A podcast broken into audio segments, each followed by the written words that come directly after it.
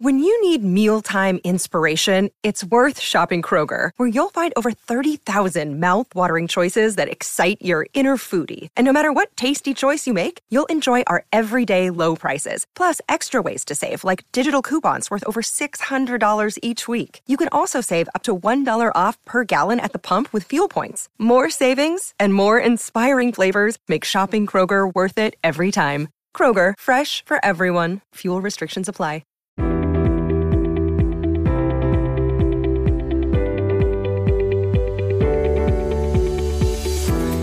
Welcome. In today's episode, I will be chatting with Carrie Locker. She is a postpartum nursery RN and mom to three young babies. She loves educating on all things motherhood, including breastfeeding, babies, postpartum care, and mental health. In today's episode, we will be talking about those first few weeks of breastfeeding.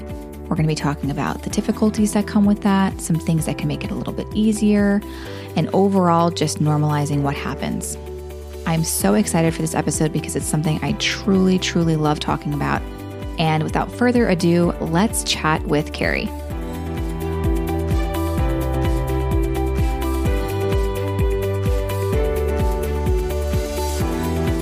Good morning, Carrie. How are you? Good morning. I'm good. How are you? I'm so good. Thank you so much for joining us today. We're really excited to have you. Me too. So, you are pregnant right now with your fourth right? Yes, I am. Yes, I am. Oh, that's so exciting. When do you do? I am due early September. They think like the third or fifth, somewhere in there. Uh, welcome to the yeah. land of four babies. I know. I'm excited and so nervous at the same time. I mean, it's all one and the same. Once you pass three, I feel like you know. I, that's what I was going to say because you're already outnumbered. So you know yeah. what? Throw another one in there. yeah, and entertain each other and it's really like watching my oldest three are is they just like hang out so well most of the time. I mean they fight. Yeah. Like every but it's great because they're not constant like mom, mom, mom, mom. They have their own built-in play group.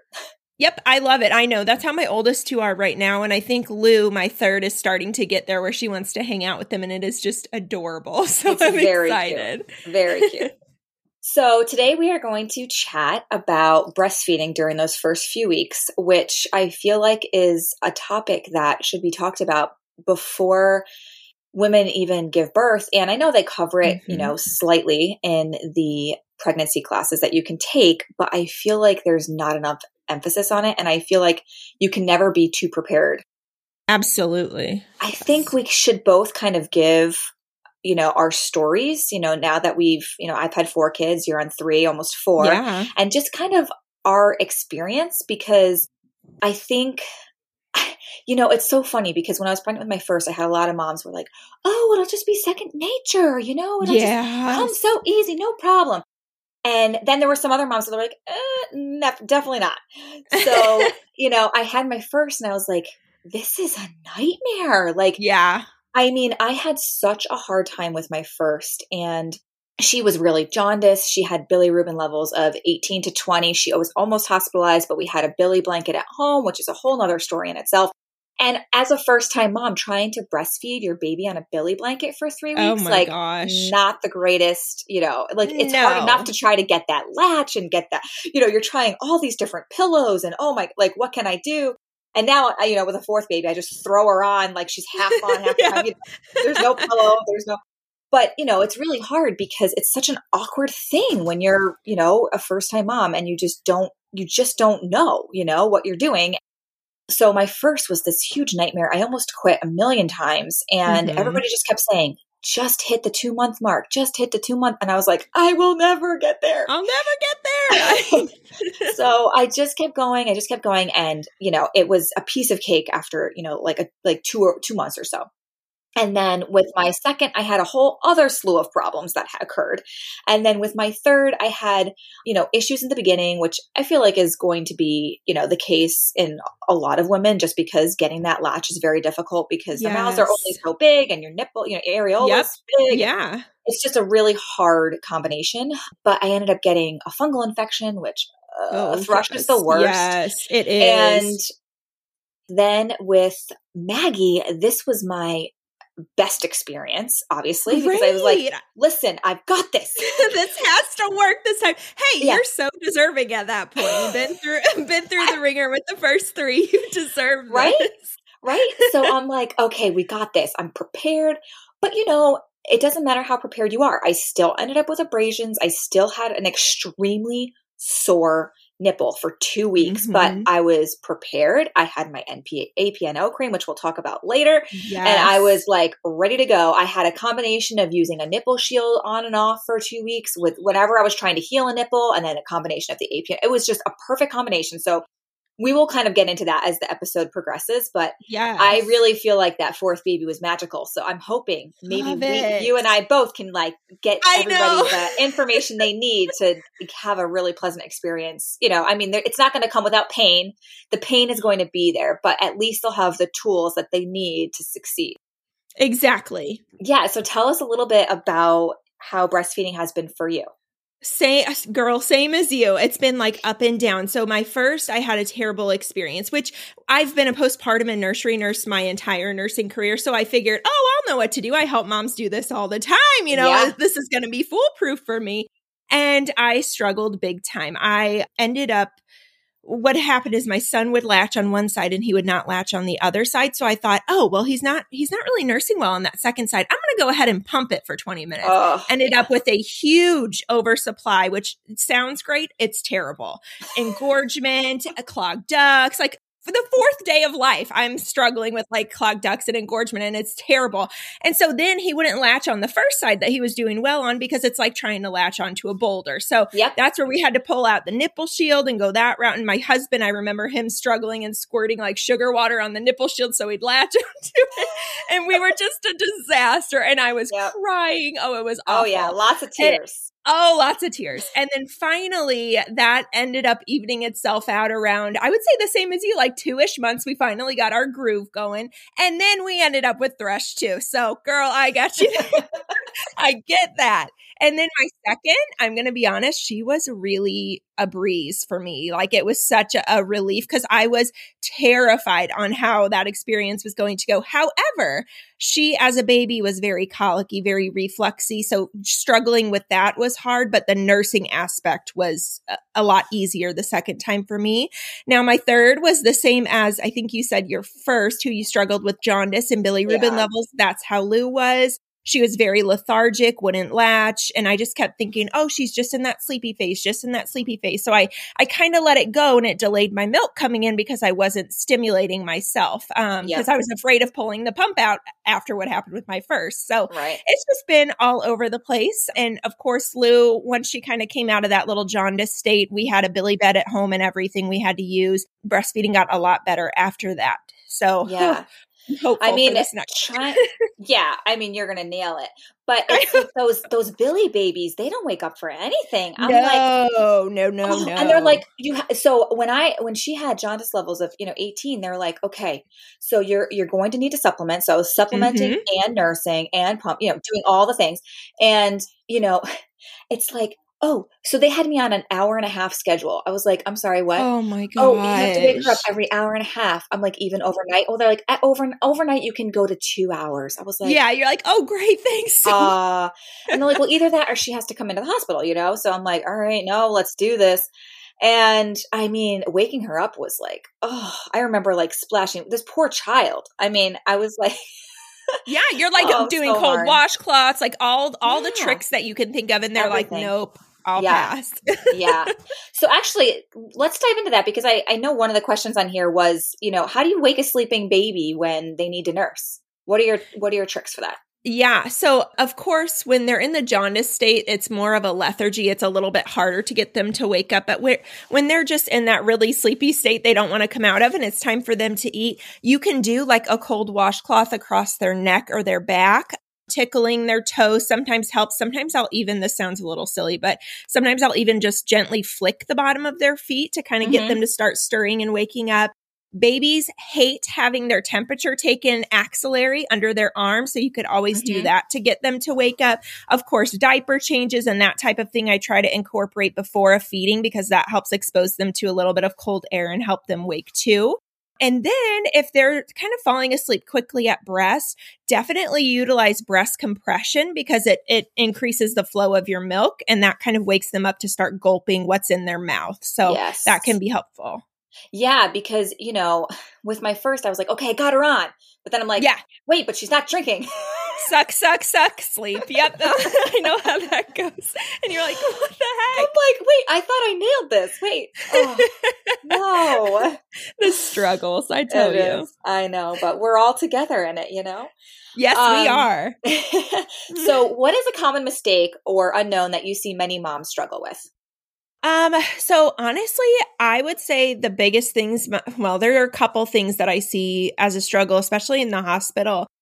One of them is latch, of course. Mhm. Um, I see a lot of moms really struggling to latch their baby by they bring themselves to the baby. So I, I'll walk into a room and I see a mom leaning completely forward. She looks so uncomfortable, and I'm like, "Girl, girl, girl, you lean back, get comfy, put some pillows behind you, bring baby to you. That's how you Mhm. want to latch your baby, not you to the baby. Bring baby to you."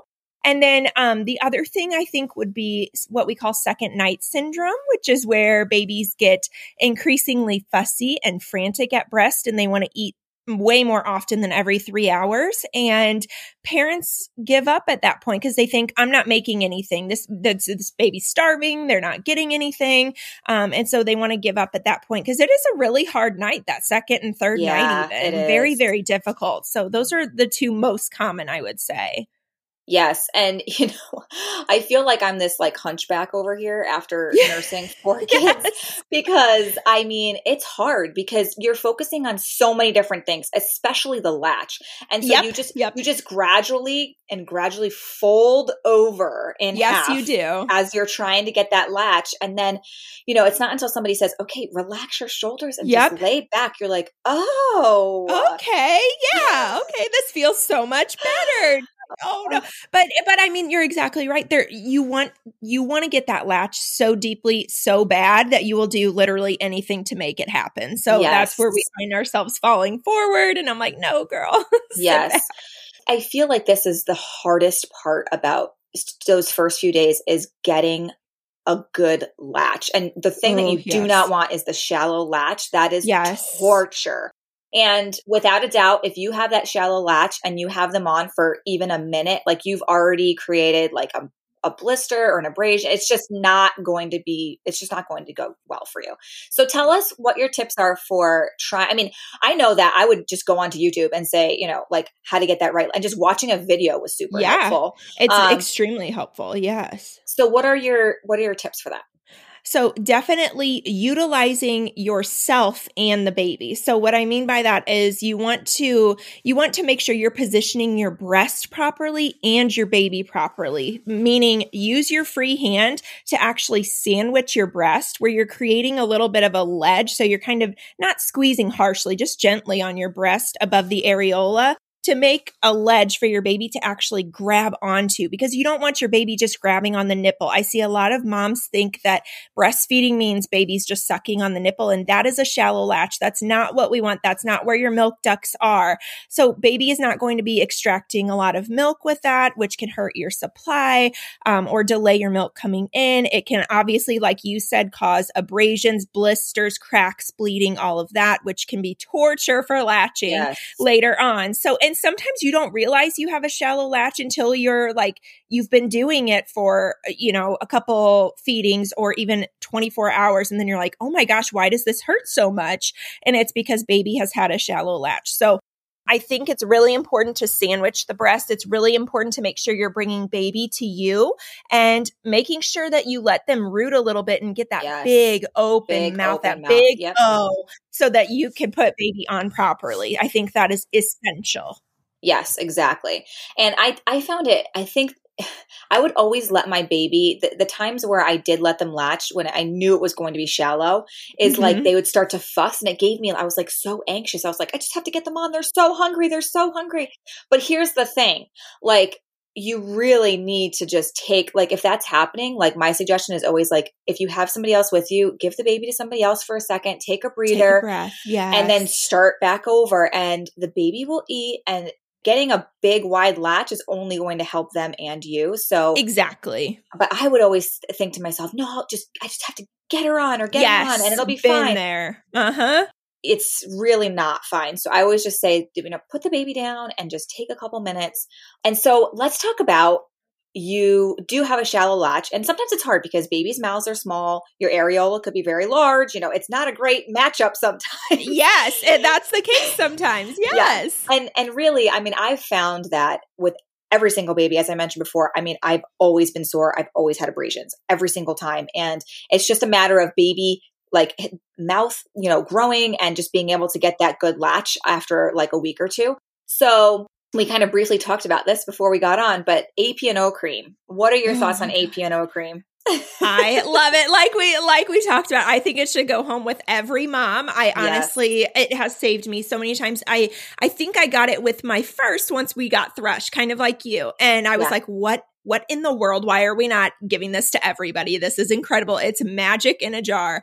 And I have recommended it here on Instagram like so many times, and I'll have mm. people write in and be like, what? I am so glad you told me about that. It is the best yes. ever. So it is an anti inflammatory, antibiotic, and antifungal cream all mixed in one. It's like a combination ointment. It is a prescription that your doctor has to write and you can get it typically through your hospital pharmacy, but I love that stuff. It has helped with cracks, bleeding, pain. Oh my gosh, it is incredible. So if you do have blisters or cracks or bleeding, any of that, look into AP&O because I felt I I honestly felt like lanolin was chapstick for me. It yes. did nothing. So I oh, so I was like, I'm like, what is this stuff used for? Yes, yes. I'm like, this is not helping at all. So my doctor just like right off the bat with my second, I was like, can I get AP&O just in case? And he's like, of course. So he wrote yes. that for me right away and I get it every single time thereafter.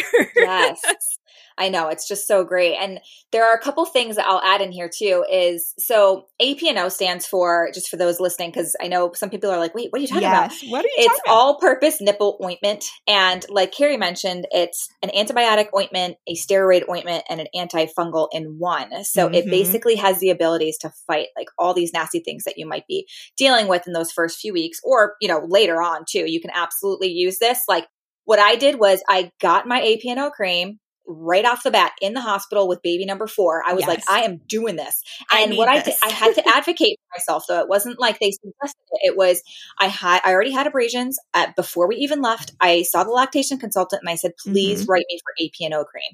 And so she did. And something that's interesting to note is that only compounding pharmacies will make this they are far and few between, is what I've discovered. And so some people can't even find a compounding pharmacy near them. And so I had mentioned this on my stories once, and I had a wonderful pediatrician say, You can make your own AP&O cream. And I uh-huh. said, Yes, you can. And so I said, This is amazing. I actually just bought all the stuff off Amazon to do like a little video on Instagram. So I was like, This is, this is like, oh magical. my God, I love that. Yes, yes. Yeah. So the things to note too is that I usually tell moms, and I don't know what you'll say about this, Carrie, is that I usually say to use it for like seven to 10 days until your abrasions or whatever you need to heal completely is gone and then i you can totally keep it for like months afterwards and then use it if something else happens down the road which is amazing and you just like yes. have it in your your cupboard in case you need it but i do tell moms try not to use it long term because the yep. steroid can kind of like break down and not be helpful in some cases. So I do try to, you know, say, you know, use it for what you need it for and then be done with it and then, you know, keep it in case you need it like later on. Yep. And then you can use like a nipple butter or balm of your choice just for maintenance if you want to, but once everything's resolved. But another thing a lot of people don't realize is a couple months in, let's say if you get a bout of mastitis, sometimes mastitis can come from abrasions or cracks in the nipples. So AP&O could be a great treatment at that point alongside an oral antibiotic if needed too. But I just wanted to mention that as well. Yes. And then what was the other thing? Oh, the uh, last thing I'll mention too, I, I, get asked this a lot, and I was obviously curious when I was using it. Is do you have to wipe it off before baby relatches? And no, you, don't. You do not. Yeah, but you know, if if you're nervous, just wipe it off. You know, that's what I always yeah. tell people. If if it, if you if, if you're worried, just wipe it off. But you don't have to. It's not going to harm baby in any way. So absolutely, yeah, that stuff is magical. It is magical. It's so great. So, one of the other things that I want to talk about with you before we hop into all of these questions from my community is nipple shields. There is so much, I feel like there's a lot of pros, a little bit of some cons with it. So, I would love for you to chat a little bit about that. Yeah, I I have used a nipple shield with I think two of my three kids and I think that it can be a great tool when it is needed. However, yes. I think it gives it gets handed out to moms way too often. Way too much. Um, mm-hmm. people will look at a mom with flat nipples and say, "Oh, you have flat nipples. Here's a shield. You need to use this." When in reality, your baby is not nipple feeding. They are breastfeeding. They are latching onto breast tissue. So many moms can can nurse just fine with flat or inverted nipples even. And there are other methods to try to pull the nipple out before feeding your baby where you don't have to use a nipple shield. So it's not, it shouldn't always be the number one course or the number one recommendation if a mom has flat nipples. It should be something that could be a tool offered if other methods are not working and baby's not latching, then sure, absolutely. But if, you know, we need to try other things first. It shouldn't just be handed out to everybody just because you don't want to, you don't feel like helping them right now. So here, this yeah. is just an easy, quick fix. I don't like that at all. Yeah. Now, when it's necessary, I think it's great because it helps baby realize that something's further back in their mouth. So they're more likely and willing to start sucking and initiate that mm-hmm. sucking reflex. Um, so for some moms, it's a great tool and it's a necessary tool. And I think it's incredible for what it can do but it's still imperative that you're making sure baby is latching onto your breast tissue, not the nipple shield itself if you are using a shield, because otherwise, again, milk transfer takes an impact or takes a hit there because you're not getting that milk transfer as a deep latch would. Yes. And there are other things like it can still cause the cracked nipples and bleeding and stuff if baby is just latched onto your nipple with the nipple shield over top of it. So definitely things to look at. Yes, exactly. Um, now, how long do you recommend. So say a mom was having some trouble like the way i used a nipple shield was with my fourth actually. I was like i am armed with my nipple shield and my ap yes. I mean you know just in case i need it. So i actually used it to heal my nipple. So like i was having a lot of issues with just one nipple and then of course once you switch to the other one, the other one starts to hurt. But, you know, so I'm like a combination of this light APNO cream and then a nipple shield on the nipple that had the abrasion was uh-huh. a beautiful thing. And I would just use it for a couple of days. And then if my other nipple started to act up, I would use it over there. Uh, what are your suggest? I mean, this was only like a couple of weeks, but what are your suggestions for moms that rely on this? Say they ha- are having issues and they're using the nipple shield with every single feeding. Is there a certain amount of time where you'd be like, okay, let's really try to transfer out of this? We we really want baby to try to just latch onto the breast. It kind of depends on how baby's doing with it, um, because there are definitely some moms who use it their entire breastfeeding career. Baby's gaining weight, everything's fine, they feel good, everything works. Um, and then there are some babies who start you know, struggling with weight gain or their weight plateaus, or maybe it's not working as well as they thought. I think typically most LCs recommend maybe like a month or two if necessary, but then baby kind of starts to become dependent on that. So it's kind of like right. the sooner the better to try to wean off. And you can try doing feedings like every other feeding, just offer without the shield, right. or you can have baby start with the shield. And then as soon as your milk lets down, where you get that fast spray or flow of milk, you could take the nipple shield off real quick and try to latch baby that type of thing to try to get baby to wean off. You just have to be consistent and persistent with trying every so often, but never forcing them to lash without the shield. I think that's important too. I struggled big time with that with my first. We used a shield because I had that huge oversupply and I would get so frustrated when he would not latch without the shield. And sometimes I remember just getting so, so overwhelmed and frustrated. My husband yeah. had to just take him for a second oh. and walk away. And that is totally okay. Um, yeah. but it, I had to remind myself like he is still learning and he's been depending on this for the past month. Like we really want to, we really want to try without it, but it's going to take time. And that's the biggest thing is it takes time and that's okay yes. but that's something i want you to put in your head for sure and the other thing is for moms who may still need that shield and maybe baby's not wanting to wean off of it and things are just not going well in that realm i would make sure to pump after feedings then because then you're still getting that full emptying of the breasts, though breasts are never truly empty, but you want your breasts to be as empty as possible after a feeding. And if that's not happening with the nipple shield and baby's weight is taking a hit, I think it's important for your supply to protect it to pump after nursing sessions at that point. Yes, I agree. Mm-hmm. So let's talk about engorgement because you were mentioning that you had uh, a lot of issues with that, and I, I did only with my first, and it really wasn't you know troublesome for Too me. So terrible. I Mhm. I'm really interested in you know what are your tips for moms that have to deal with that? Oh my gosh. I first of all my heart is with you because it is it like everybody hears like oversupply and engorgement and they're like, "Oh my god, that sounds great. That sounds like such a good problem." You know? and I, oh my gosh, it was terrible. It was terrible. So, I honestly the best thing that you can do for yourself is you want to do heat before a feeding to make that flow faster and things kind of dilate and open up and you get blood flow to that area. And then you you do like cold or ice between feedings with some ibuprofen to help with the swelling if you can um, i think that that really helped me i remember after my son the the nurses literally came in and they put a bunch of ice packs on my breast and then they put an abdominal binder around my around my chest to keep those ice packs there because it was Oh so I mean, day three, it was insanity. I just remember, and it Oh. was so uncomfortable, and it's painful. It's it hurts, you know, and you're and you're leaking constantly. I mean, constantly, like drip, drip, drip, constant out of both sides. I'm and you're not even nursing. I'm like, oh my god, I just finished nursing, and I'm still just like spraying everywhere.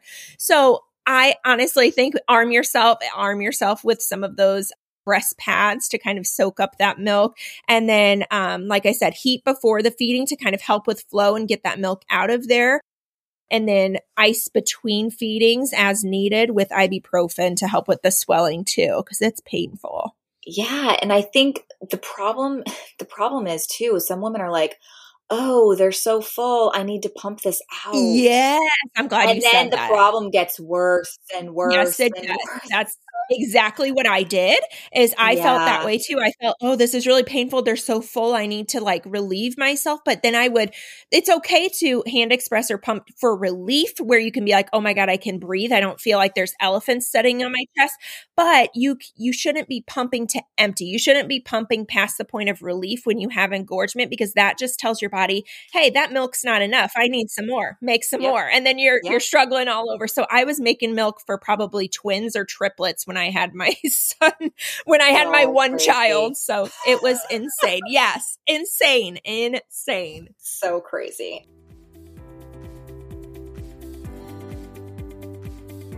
So, I have so many questions from people Yeah. in my community. So, let's dive into these. Let's see. All right. Amanda says how to introduce pumping sessions while exclusively breastfeeding and not wanting to create an oversupply. Absolutely. So typically, you do not need to introduce, if your baby is nursing well, you do not need to introduce the pump until closer to like when you're returning to work. Of course, if you're wanting to introduce a bottle for like your partner to give or something before that, then you could just replace when your baby's getting a bottle, you put the pump on and you pump during that time. But if we're talking, you're exclusively nursing, you're returning to work at, let's say, eight weeks, um, we would typically say around four weeks, you can start adding in like a pumping session every morning after a nursing session, just to kind of, if you're wanting to build up a little like freezer stash for going back to work, that's not something you have to do. But it's a great way to get your baby used to taking a bottle a couple times a week um, and still transitioning to breast and going between that seamlessly. It's a great way to to see how much your baby is taking in their bottle. And it's a great way to get used to the pump and kind of figure out settings for yourself and everything before going back to work, too. So there's no reason to add the pump in until you're getting close to the point of having to be away from your baby. Yeah, so that's so interesting because I never thought that with any of my children until my last child. Mm-hmm. When I went back to work, it was almost, he was almost, no, she was almost, I'm getting my babies confused. she was almost uh, three months and I didn't pump anything really. And I was like, this, you don't really need it because you're going Yeah. to work and you're pumping and you're going home and you're leaving that milk and you're going back. And so I think moms get really anxious about this because they're like, Yep. okay, when do I start pumping? How much do I pump? Okay, like, you know, and they, and they kind of obsess over all of these facts and yes you you really don't need to you know your baby is going to be fine you're going to be pumping all that milk while you're away and then they're going to have that milk for the next time you're away and so i think emphasizing that is huge because i think it's just another thing that they add to their plate that they really don't need to Absolutely. Right? You do not need a big freezer stash to go back to work. This is just for for people who want that or feel the need to have that, then you can start introducing the pump a couple weeks before you go back. Now, I will say I do think only because I really struggled with my baby going between breast and bottle when I returned to work, and that's where it comes in where I think it is a decent idea to start introducing the bottle at least like t- maybe 2 weeks before you would go back to work okay. so that your yes, baby knows that. how to go between breast and bottle because I returned to work and my baby did not want to take a bottle. She'd never taken one before. She's like, what the hell is this thing? No, thank you. And that, of course, put added stress on me that, oh my God, oh my God, she's not eating like she needs yeah. me, you know, and so that was a whole, a whole nother gamut of it. So that's where I think that it could be beneficial to at least start getting used to the idea of that, uh, maybe just a couple weeks before you go back, but not necessarily for the point of like building a freezer stash, just more right. for the point of baby, you know the, the bottle. Now, is yes. there a magical time that you can introduce either a bottle or a pacifier? I mean, I know that's a question on here too later on. Sure. Is there like a magical time to introduce either of those? There's no magical time. You honestly can do it whenever you want. Um, the biggest thing is how you're giving the bottle. So you want to make sure that you're doing something called paced feeding, which I go through in my breastfeeding course. But what that does is that what it says paces their feeding and gives them breaks kind of like they do at the breast so that they aren't oh, getting that yeah. constant instant gratification from the bottle pouring down their throat and then they go to breast and they have to do work and they're like what yeah. is happening? And that's where you can run into a bottle preference. I swear it's always something isn't it? Always something. Um but, but i think i think that that's really important. It's not the type of bottle or when you give the bottle it's how you give the bottle. So that's very yes. important to note. And then the pacifier it really, you know what? It really depends. Some babies do great transitioning between the pacifier, the bottle, the breast, all of that just fine. And some babies don't. So what I tell moms is I say, introduce the pacifier whenever you need it. But if you start noticing then baby having trouble latching or not really wanting to latch, not as vigorous at the breast, then maybe spend some time away from the pacifier and just work on breastfeeding yeah. and getting reassociated. So there's no, because there are babies that do great from like the moment they're born with a pacifier yep. and they breast breastfeed just fine. And then there are babies that are have that struggle between the two. So kind of see see what happens, what works for you. Everybody's going to be different. Yes, agree. And I think you can't emphasize that enough because every baby truly is. I mean, every single one yes. of my babies has been totally different than the last. And yes, my first three, I, I'm, so my first was colicky, just like your, I think it was your 3rd mm-hmm. you said? It was my second. Yes. Oh, your second. Yeah. That was my worst nightmare. Yes. It was so hard. Mm-hmm. I mean, mm-hmm. one of the hardest times in my life. And I tried so hard to get her to take a pacifier. I was like, yes. just take the pacifier. Do it. oh my gosh. I mean, that's like a whole nother episode in and of itself. Colic, colicky babies. Yes. I feel like oh that's something that we need to address. But yeah, I mean, she wouldn't take one. So then my second, I was like, okay. And I don't know why. I'm like, I just really want to be able to give my baby a pacifier. And like, really, the baby doesn't need a pacifier. Three of my babies didn't take pacifier at all, yeah. not even for a second, not even for a second. so now my fourth is born, right? And my, my best friend, she gets me a pacifier for, uh-huh. you know, uh-huh. my, my little, like, you know, I didn't really have any type of a shower or anything but she gets me this pacifier and I'm like, I don't need this pacifier. My babies don't take pacifiers. And never say never because this baby came out and she loves her little passy. It. It's the cutest thing. it is so cute. And so I introduced, I, so I, I nailed down the latch. I think that that's like really, was really key for me yes. and for her. I want to say it was about a week. And then I just found that she really loved it. Like in between, she didn't, she never had it like all the time, but she would just like take it everyone. I was like, oh, this is so nice. So um, nice. Yeah. It's so nice when the baby takes a passy. So now she's still she's still not a baby that needs it in her mouth all the time. Like I only give it to her when she's trying to relax to go to sleep at night and like during a nap. And oh my goodness, what a world of difference. I oh know, I'm like, isn't this it wonderful? is beautiful. Yeah. I, I know, I know. I I love them. And I think a lot of moms stress about like when do I give it? When am I going to mess everything up? Am I going to mess everything up? I'm like, watch your baby and do Yeah. what works for you. Like you said you waited a week because you wanted to focus on getting that latch down. I think that's amazing. And then you can see if baby's willing to take a passy, you know, when they're trying to settle down for naps and sleep. I think that's great. Yeah, yeah, definitely. So let me pull up where are all these questions here? Okay. Okay, here we go. Here's a good one because I've never had a C section. So, breastfeeding tips for C section moms. What can they do to position themselves well and, you know, that makes it comfortable for them and all of that? Yes, definitely trying different positions to see what works for you. A lot of times, something called side lying works for C section moms, where you actually kind of prop yourself with pillows front and back and lay on your side and put baby up next to you, next to that breast that's mm-hmm. closest to the bed. That works a lot. And then some moms really like football hold because baby's not laying across their abdomen or their incision. So that's where baby's kind of over on their on the side with their legs kind of towards your back and then their head at the breast and you're holding them like a Mhm. football. Um so that works really well as well. And then as far as milk supply, you the important thing is is the supply and demand aspect of it. You need to put your baby to breast often in order for your milk to come in. I hear so often mom C-section moms worried about their supply and oh I've heard that if you have a C-section your supply is not as good as if you have a vaginal delivery. That is not necessarily true. You have to, you know, try to take advantage as much as as you can um, when you're seeing their hunger cues, those early hunger cues, and acting on them, just like you do for no matter what type of delivery you have. It's important to put baby to breast often and frequently.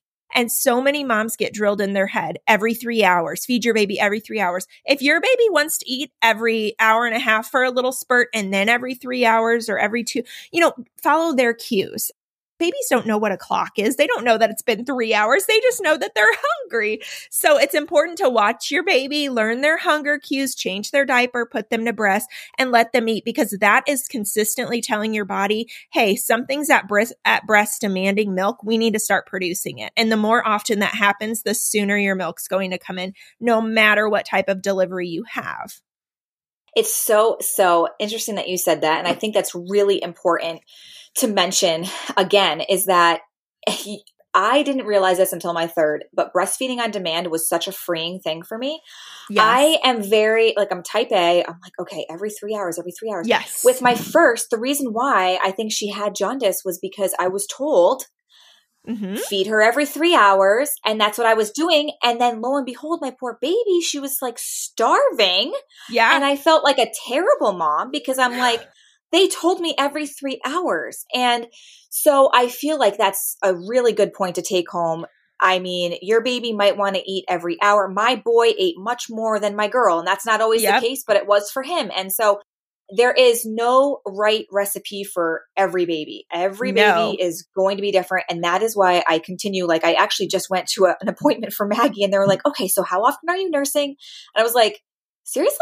I don't know. like, I just, when she's hungry, I put her on. When she's, you know, I feel like that's such a freeing thing for moms that are anxious about this whole process is just Yes. feed your baby when they're hungry. And all of those anxieties go out the window. So I think that's really important. And then there was one other thing that you said that I wanted to go back to, and now I'm I'm forgetting what it was. I know. Isn't isn't that always how it happens? Oh, I'm sure it'll I'm sure it'll come up again. But there was like I'm one sure thing that you said, and I should have just wrote it down right here. But then I was like, how to talk about feeding on demand, and then I got distracted. Okay, let's just go back to the questions. So, okay, are your nipples supposed to hurt when you let down your milk?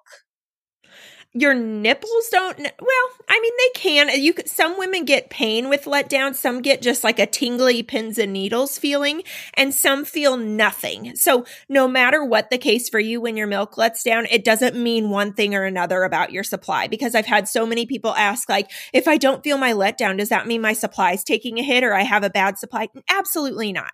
Some women just can feel those nerves and everything tingling and you know feel those feelings and some women don't. I even did a poll on Instagram like a month or two ago, and it was 50 50 on people that could Oh, feel their letdown. Yeah, isn't that nuts? On people I did not feel know it that. versus yeah, yeah, it's crazy because some people would message me like, "Wait, you can feel your letdown," and others are like, "How can you not feel your letdown?" You know? Oh my gosh, Um, mine was mine's painful, but it doesn't last Yeah. very long. But yeah, is it, doesn't last long, but it hurts. Exactly. And mine are always more of the like moderate pins and needles feeling. I can definitely feel it, but it's not painful for me. I just can feel it. It's very strong. Um, but yeah, there are some moms who feel nothing. So that's why you have to watch your baby and see that they're like gulping. And that's where you can tell because their suck pattern changes from like the flutter sucks to more of that gulp. So yeah, there are a lot of people who cannot feel it and there are people who have painful letdowns and your nipple can feel a little bit painful and tingly and like it's swelling almost because it's actually elongating in the baby's mouth when your milk lets down. So interesting. I So- know. I just remembered my question. yeah, what is it?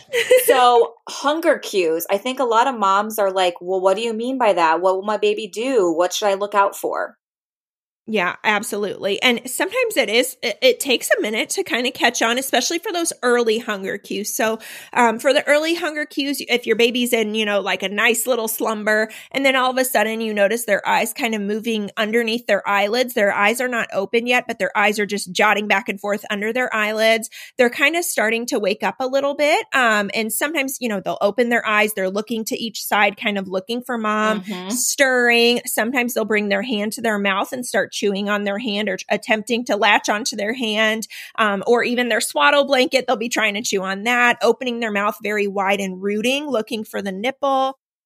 Those are all those early to moderate hunger cues. And then, of course, crying is one of those late hunger cues. And it's important when your baby starts crying out of hunger that you first calm them down, you know, shushing, swat, whatever you need to do to calm your baby first, and then attempt to latch. Otherwise, latching can become an issue because your baby's screaming and frantic and fussy, and then you're anxious because you're like, I need to feed, I need to feed, you know, they're starving, they're starving. And that's where we run into issues with, you know, accepting a, ch- a shallow latch because you just want to get the baby on and you're like, okay, finally they're on. So, um, just kind of watching your baby, learning your baby. But yes, the wide open mouth, turning head to the side, looking for mom, those are all signs. And sometimes, even for some babies, increased movement, kicking their legs and kind of moving around, getting a little bit restless tells you that they're they're ready to go see mom and eat. Yes, exactly. That's great. Okay, so the next question here is Should I avoid alcohol during the early weeks of breastfeeding? You do not have to, no. Alcohol is not something that needs to be completely avoided. It is important to drink in moderation. Um, what most lactation consultants at my hospitals will tell parents is if you can handle your baby appropriately, then you know that amount of alcohol is fine. So Yes. obviously, you don't want to be at a point where you're completely intoxicated and then breastfeeding your baby. Obviously, everybody should know that, but you but you never know you know, having a glass of wine or two or enjoying a social drink with your partner, you know, that's totally fine. And you can breastfeed after that. Um, a lot of moms like to either breastfeed while they're having the drink or like they'll breastfeed right before they have their drink because it ends up leaving the bloodstream and leaving their system. You know, pretty soon thereafter, and you're ready for the next feeding three or so hours later, you're totally fine. Right, right. Yeah, and I think a lot of moms, you know, I, I talked about this briefly once, you know, having a glass of wine or, you know, Mhm. glass or two. And it, it's like this myth out there that's like, wait, Yes. what do you mean? Don't you pump afterwards? And I'm like, no, no, no, No. no. No. No, you do not need to do that. So little, if anything, goes through the breast milk. And like you said, as long as you can handle your baby appropriately, you definitely do not need to go and pump and dump that milk. That Absolutely. And alcohol, milk. I know. And alcohol peak it peaks like 40 to 60 minutes after you have your drink. So if you just fed your baby, and the alcohol peaks, you know, an hour-ish after that and then you're ready an hour later to after that to feed your I mean, it's totally Yeah. fine. You know, it leaves your system. You do not need to pump and dump. Alcohol does not become trapped in your milk where you like that's what I think people think is like, okay, I drank now it's just sitting in my breast full Right. of alcohol. No, Right. that's not how it works. yeah, yeah. Definitely a good point to come across. So, next one is how to boost your supply if you were low with your baby number one. Mm-hmm. So it's important first to look at the possible reasonings if you really truly think you have a low supply, because this is actually pretty rare. If it is, let's just say, uh, many women with like PCOS or hormonal imbalances can experience low supply. And that's something that you may need to work more closely with your doctor on getting those hormones balanced or talking about supplementing after feedings, that type of thing. Um, now, if it's just the fact that you feel like baby was doing really well and then all of a sudden your supply is starting to dip, either you noticing your baby not as content after feedings or you just don't feel like your supply is where it used to be, maybe you're pumping and you're noticing a dip, it's important to remember that you can get your supply up, but it is work. Um, I think that's important to remember too. I actually struggled with this with my third. I think I was two and a half, almost three months postpartum, and my supply took a huge hit because she started sleeping really well at night, mm-hmm. like way too well, which yeah. I'm not bragging because my second, I was up every three hours for her whole freaking life. So, so I deserved that. Okay. But, but uh. what happened is Lou was sleeping way too long at night and my supply overall was taking a huge hit. So I had to work hard and you have to try to find areas to either incorporate more nursing sessions or to incorporate the pump. So you want to just make sure, like I said before, it's all demand and supply. So you have to demand more milk from your body in order for your body to say, okay, seems like we're not you know cutting cutting the mustard here we need to up the ante and make a little bit more so what I would do is I would throw in an extra pumping session when I would get home from work at night after putting my baby to bed. I'd nurse her and then I would pump. I, it's something called dry pumping where nothing's coming out, but you're still stimulating your body and telling your body, hey, I need something. Nothing's here, but I need something. Yes. And then I would do a dream feeding where I actually nursed my baby while she was sleeping. For some babies, it works great. Some babies, it doesn't. For Lou, it worked really well. And then I would throw in an extra pumping session in the morning. Now, some moms also really like doing something called power pumping, where you set aside like an hour every night or every morning, whenever it works for your schedule. And you, you just, you pump for 20 minutes, you take a 10 minute break pump for 10 minutes, take a 10 minute break, pump for 10 more minutes, and then you're done. That type of thing. So you're setting aside an hour to really like cl- what it does is it it simulates cluster feeding that your baby's at breast very very frequently over and over again. So those are all methods that you can use to try to get your supply up. It is definitely doable when it's not necessarily derived from like an, a hormonal imbalance or hormonal issue. Yes, yes, love it. Okay. Now, let's see. Next. Oh, you talked about this a lot. So, what do you do for clogged ducts? I've actually oh. never had one. Shock. Oh, lucky girl. Yeah. Isn't that crazy? you know, That's had my amazing. own share of problems, but didn't have that one. um, how do you treat, prevent, etc.? Okay, so in prevention, for some women, they're just way more prone to it than others. But the biggest issue is typically going too long between feedings, missing a feeding, skipping a feeding, where milk tends to back up in that area. Um, and what happens is those fatty cells in your milk kind of stick to the lobes in there and it creates a clog where milk can't quite pass through or it just passes through very little.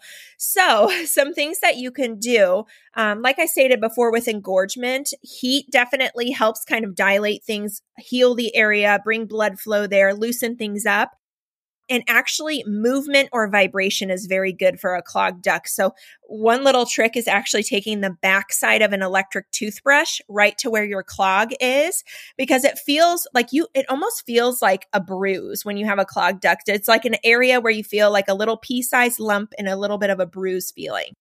So you can put your backside of your electric toothbrush there and turn it on for the vibrations to try to break things up. Some moms really like um, utilizing a Haakaa filled with warm water. And I think they use like some types of, of bath salts in there and it helps pull that clog out in the Haakaa.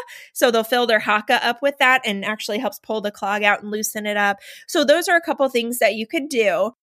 I also highly recommend something called sunflower lecithin. I can never say that word. Lecithin. um, so that is is incredible because it kind of helps unstick all those fatty globules, like I talked about, all those fatty parts of your milk from the ducts, um, where it can actually pass through more easily. So that helps prevent clogged ducts and it can help heal them. I honestly think every mom should take sunflower lecithin. To be so honest, so it's something you take. Yes, it's a supplement. Yes, yes, Yeah. it is, and it's it's very very helpful. There are moms who that I know who are um, very prone to clogged ducts, no matter what they do, and they started taking sunflower lecithin, and they saw a huge improvement in the amount of clogged ducts that they're getting. Some even had them completely resolved. So it's important to make sure too that you're emptying your breast and making sure that we're not leaving extra milk sitting in there with nursing sessions a lot of moms see clogged ducts come up if baby's going longer between feedings, baby's sleeping more at night, that type of thing, because the milk is not being emptied as frequently and your body's not used to that. So it's starting to back up and your body's trying to figure out, like, oh, okay, should I back supply down a little bit? Because we're, you know, we're not using all of this. And that's where we kind of start running into clogged ducts and mastitis. Yes. Yes, that's so interesting. I didn't know about Yes. that. That Yes. It's so little good. miracle medication or supplement. I know. It is a great little supplement. Oh, I love it. So let's see here. Advice for large breast sized women feeding small babies. Yes, I know. I see I see this often. Yeah. Um, sometimes it takes a little bit of practice, and because you do have a smaller baby with a smaller mouth, typically, some moms will actually have to themselves, their lactation consultant, or their partner kind of pull the baby's chin down whenever they're latching to get that wider, deeper latch. Um, sometimes that's really important. And also making sure that you're positioning your breast properly, uh, like we talked about earlier. You know, you still want to create that ledge for baby to grab onto where your entire breast is not completely in their face you're giving them that little ledge to grab onto. And some moms feel that they need to hold their breast the entire time, and you don't. Even if it is covering the baby's face a bit, you're sitting right there looking straight at your baby. You're watching their color, you're watching their movements, making sure the risk of, you know, a lot of people worry about like suffocation in their baby when they have large breasts sitting on top of their baby. You are watching your baby. So making sure that you're actively involved in the feeding when you have very large breasts in a small baby is very important because you do want to make sure everything is going as it should be. But babies are typically pretty good about pulling away if they're unable to breathe, kind of pulling to the side and unlatching themselves. So I think that's important to remember but use whatever positioners you need. If you need pillows, if you, you know, get comfortable. And some women will actually have their breasts almost lay on a pillow and then they'll create that ledge with, with their other hand and latch baby on that way. So whatever you need to do that works, you, you know, use it. Whatever you got to do, you got to do. Yes, yes. Okay. Freezing and then defrosting breast milk. How do I Mhm. do that properly? Okay. So freezing breast milk, I mean, you can honestly do this however you want. Typically, you want to put it in one of the little milk bags. I know Lansinoh makes some, Medela, you know, every brand has Mm-hmm. Yep, their own, everybody. even Target. and, and so pick one that, that you want to try. And usually you want to fill it up. It, it'll tell you on the bag, you know, don't fill over this amount of milk because then you know your your milk expands when it freezes so you want to make sure that you're leaving room for that to happen in the bag otherwise you can get holes and stuff in it which is no fun. So what i like to do is you pour whatever milk you pumped into the bag you i like to lay it flat on like a cookie sheet or a pizza box in the freezer so that it can freeze flat and then you can stack them up in your freezer that way you can freeze milk whenever you want. I mean, you can pump it fresh and decide, hey, I want to freeze this for later. You can bring it home from work from your cooler and freeze it. It's whatever works for you. There's no like right or wrong with that. But defrosting, it's important to remember. Um, you can pull stuff out whenever you want to utilize it, but it's important to thaw your milk with warm water, not hot water, because that can actually destroy the proteins in the milk do not use a microwave that can also de- destroy proteins and it can cause like hot pockets in the milk where baby takes a gulp and it's way too hot so we don't want that so you can either run the bag under warm water you can stick it in a bowl of warm water or you can put it in the fridge overnight to defrost that way that totally works so hopefully that's helpful Yes. Yeah, I, I know that when I had my first, I was like, well, how do I even? I mean, I know they don't want me to use a microwave, but like this is going to take how forever. i do this yeah yeah You just uh-huh, have to kind of like pre-plan. I just fill Exactly. a little mug of like warm water and I stick it in there, and that's what i do too you know, ten Yes. minutes, and then I and then I put it in the bottle. exactly go change the diaper Yeah, and it's never going to be the, t- the exact temperature of your breast. yes you know, but yes but baby will take it. I promise. Exactly. Eventually. Exactly. Yes, they will. Okay. Is there anything you can do before birth to help prepare for breastfeeding? Education honestly yeah. um, there's nothing you can physically do and i think that's important for moms to note because there are a lot of people who worry about breastfeeding ahead of time and they worry about their supply. What do I do? Is it going to be good enough? Yada, yada. There's nothing that you can do ahead of time to like increase your milk supply. There's nothing you can take, nothing you can do to make your milk supply better. It is all hormone driven. And once the placenta is birthed right after the baby, that's when it starts to become more of a demand and supply situation. So you being skin to skin with your baby, you putting your baby to breast frequently and consistently, that's going to give you a better supply of milk. There's nothing you can do or eat or take or anything in advance to increase your milk supply. Perfect. And is it best to empty just one breast per feed? So, this is actually interesting because one of my babies did this where they just would only, it was only like a month period of time where she would just take one breast and then she was full.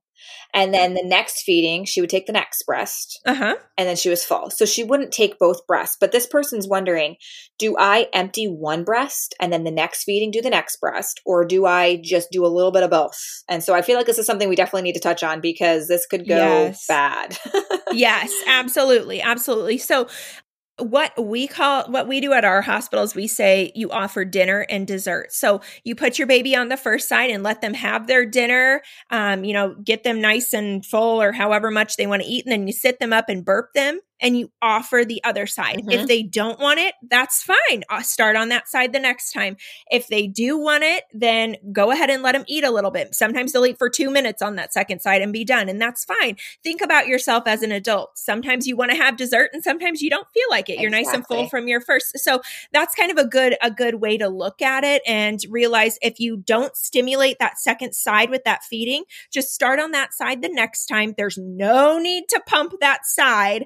Um, um, unless you're already struggling with milk supply. There's no need to pump that second side. That's what I did with my first, and I ended up with a huge oversupply. Yep. Your body is going to produce what your baby takes. So if yes. if baby is taking a nice, good, full feeding from that first side, and then they don't want that second side at that one feeding, that's okay. Your body will kind of adjust itself to to go along with that. So there's no need to then think you have to throw a pump on or do anything like that. Yes. And so this question actually goes right along with that. And this person wants to know how to get baby more hind milk versus fore milk. So I guess you could kind of define what hind milk and fore milk is because not everybody knows. And then making sure you have a good balance of both. Absolutely. So this is such like a big misconception and such a big debacle is like the fore milk hind milk theory yeah, thing. Yeah. So so fore milk is milk that your baby gets at the beginning of a feeding. Hind milk is milk that your baby gets towards the end of the feeding. That's typically higher up in your breast. Now, the the theory is that your hind milk is all fatty milk and that your fore milk is all watery milk. Now, this is the case sometimes, but not all the time. It depends on how frequently you're feeding your baby. Fore milk can be fatty. If you fed your baby recently, let, let's say an hour and a half ago, and they're cluster feeding and they want to feed again, the fore milk they get at that second feeding could be very fatty. So there's no no reason to discount that. But typically, the fore milk helps kind of quench the baby baby's thirst, give them proper electrolytes, et cetera, et cetera. And then the hind milk is more of that fat and sugar and that type of thing. So you want to make sure the big thing with breastfeeding all around is attempting to empty your breast. Your breasts are never truly empty, but attempt to empty the first breast before moving on to the second breast. Now, if we're, you know, if you're only letting baby nurse five minutes on that first side and then you're unlatching them and putting them on the second side, that's when you start running into, okay, are they getting too much fore milk because they're, they're not at that breast draining the breast, getting all of those fatty cells from the end of the feeding. Yes. And that can also hit your supply a little bit too, because you want to make sure you're emptying one breast before switching to the other. And a lot of people are like, well, how can I tell if my breast is empty? Watch your baby. Um, your baby is going to give you those signs if baby unlatches themselves, they fall asleep. If you're not really able to express much milk out of that side when baby's done nursing, you don't feel full anymore on that side. Those are all things to look at. Excellent. Okay, I think we have, let's see, one more.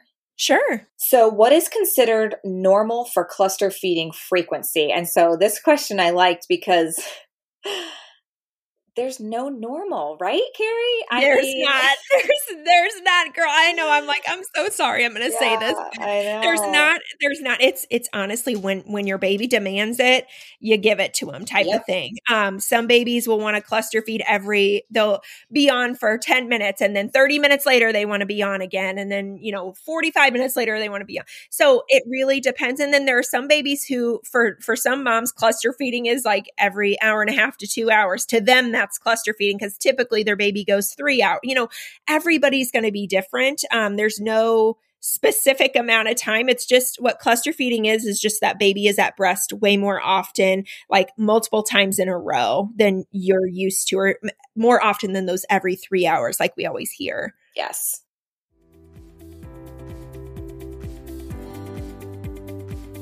All right, so that is the end of the questions I gathered. There are a Yay. lot more, but we are uh, approaching an hour now. So I want to finish by asking you two questions I ask all of my interviewees. And the first question is if you could give moms one tip, just one, it could be related to anything, what would it be? Oh my gosh, man, that's a big I one. I know it's if really. I could give, if I could give moms one tip, so I, this is something I wish somebody would have told me, is if you need, if you ever need to set your baby down in their crib and walk away for a couple of minutes to take a deep breath, you are an amazing, amazing mom that you are able to do that. Do not feel bad about that. That is wonderful. I wish somebody would have told me that because there are there are moments where you get so overwhelmed and so frustrated and maybe your partner's not home or you're by yourself that is the safest thing that you can do for you and your baby. I think it is incredible. It shows an incredible amount of strength when you are able to do that. Yes agree 100% the second question is meals. What is your favorite meal to serve your family that your kids will also eat meat and potatoes. I love I love doing uh like a crock pot roast beef and then mashed yes. potatoes. That is like my favorite thing ever. And yep, my kids will eat it right up too. We usually put it on like a piece of bread, like an open face roast beef yeah. with gravy. And oh, that's my favorite. Yeah. I love it. I love asking that question because I feel like every mother ever is really struggling with dinner time trying to figure out a good meal to feed their kids. So it's so fun to listen to all of the answers, you know? I I'm know. Like, oh, okay. That is a fun one. And my son is so picky, so that that's amazing that he eats that. I know. Every kid's, you know, my my yeah. second does not eat, and that's a whole nother. I'm like, oh, oh I know whole other topic. Oh, feeding them when they're young is just as difficult as feeding them when they're yes, old. exactly. It's so true. Oh my gosh. And we will end with that. So thank you so much, Carrie. This was awesome. Thank you so much for taking the time to come on. I'm sure a lot of new mamas and even old mamas will really appreciate this. So thank Absolutely. you. Absolutely. Thank you for having me.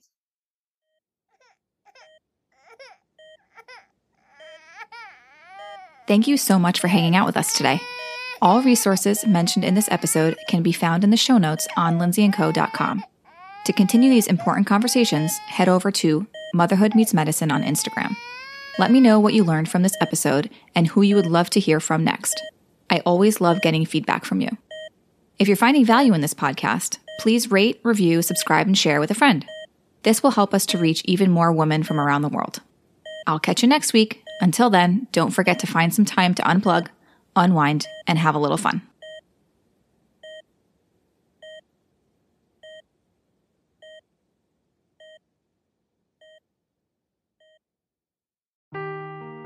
Seeking the truth never gets old. Introducing June's Journey, the free to play mobile game that will immerse you in a thrilling murder mystery. Join June Parker as she uncovers hidden objects and clues to solve her sister's death in a beautifully illustrated world set in the roaring 20s. With new chapters added every week, the excitement never ends.